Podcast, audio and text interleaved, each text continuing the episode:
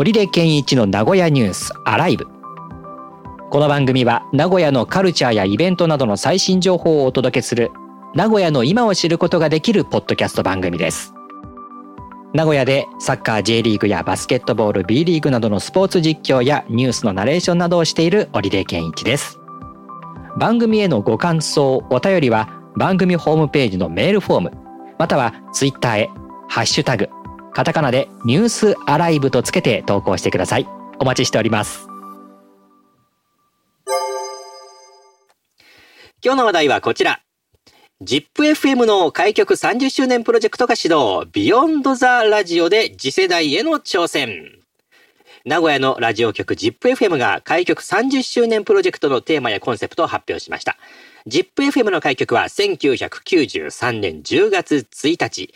30周年を迎えたステーションテーマは、ビヨンドザラジオ。次の世代へ新時代の ZIPFM をつなぐとして、未来志向や新たな価値の創造を目指すということです。30年ですね。30年なんですね。ね開局した時はもう働いてますよね？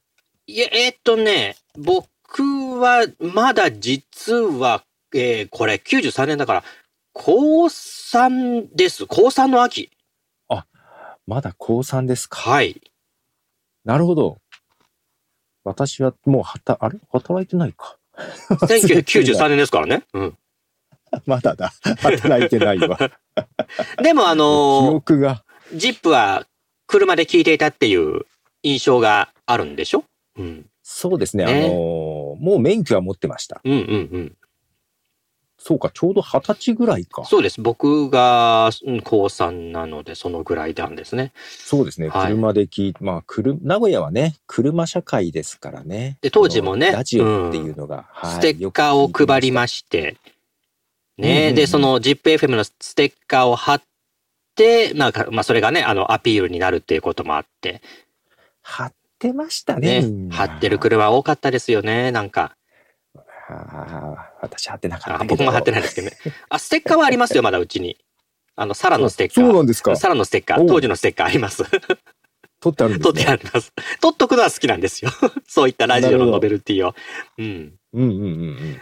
いやけども30年か。結構ね、それまで、まあ、新しくね、ラジオ局ができるってことで、当時からね、結構なんかおしゃれというか、はい、曲をバンバンかけてて、まあ、それま、それまで FM 局は FM 愛知しかなかったところに、まあ、あのね、あの対、対抗といいますか、2曲目ができたということになりまして、ね。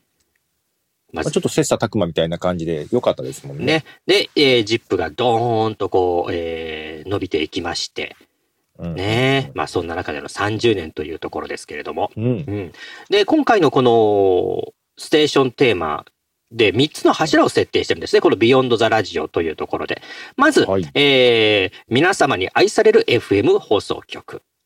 まあ、これがコア事業としての進化、まあ、深くということですね。それから、えー、今後のオーディオ産業を見据えた新たな事業構想、パートナーシップ創造ということです。それから、SDGs 理念に根ざし、社会、働く人々に寄り添う経営の次世代化として、お客様が判断する国内ナンバーワンのラジオステーションを目指すということです。国内ナンバーワンを目指すんですね。はい、誰ですか？皆様に愛される FM 放送局って言った時に疑問を持った方は、いませんか？言ってないない大丈夫かな？聞いてる方でいるかなと思って。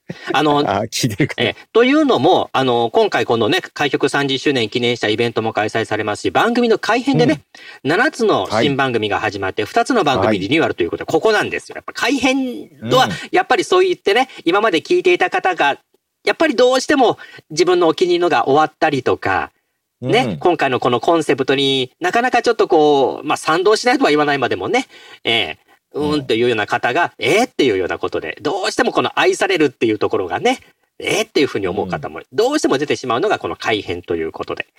ね、そうですね、うん、聞いてる番組が終わっちゃうとかもね、うん、出てきちゃいますからね。そうそうそう。ね。まあただ30年、これからのラジオとかね、これからの番組っていうことを考えていくと、ある程度のそのね、うん。うん、新陳代謝っていうのはどうしてもいるなっていう。ね、ちょっとリフレッシュをしてっていう意図が強いんでしょうね、うん、今回ね。ね。だからちょこちょこやってりゃいいんですよ、本当はね。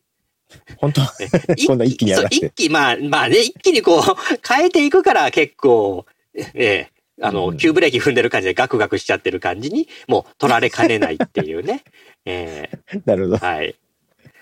まあ僕もね、あの、ラジオ局の端っこで、あの、俯瞰してと言いますか、なんか遠目で見てた時期もあったので、うん、うん、まあその時の時代っていうのは、結構ね、あの厳しい状況ではあったので次の手が、えー、次の手がなかなか打ちづらいなっていうような状況だったんで、まあ、今、だから今だからね、こうやってどんどん変えていけるっていうような、またいい、そういう意味ではいい時代になってるのかなって思いますけどね。ええまたちょっとね、若返りを目指して、若いリスナーも増やしていきたいみたいなところがね、ねあるようですそうそうそう。で、うん、そう、そうしていかないと、やっぱり先細ってしまいますからね。